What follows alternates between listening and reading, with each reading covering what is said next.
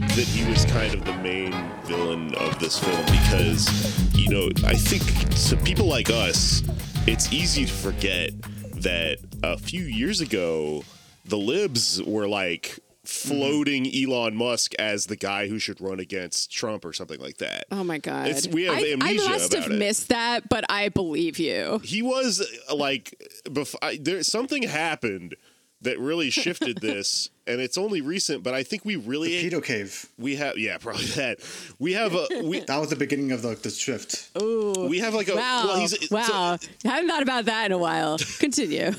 Uh, you know liberals get, get really into the technocratic solution stuff and they worship you know intelligence and uh, oh he's a ravenclaw or whatever you know? So the thing about the, the thing that is on display here that I enjoy is like, hey, we're getting away with making a blockbuster movie where the villain is this type of character that the three of us have been listening to podcasts for like years on end making fun of this type of guy and it's like old hat to mm-hmm. us. I don't think that that is the I don't think ever like most people in America think about tech billionaires this way, but things are getting there. It's getting to a point where like you watch a movie like this and you go, oh, okay, well if this movie is able to be made and is able to be received by I don't know half of its audience as good, then maybe that means you know something uh, in the water is changing and that this is reflecting it.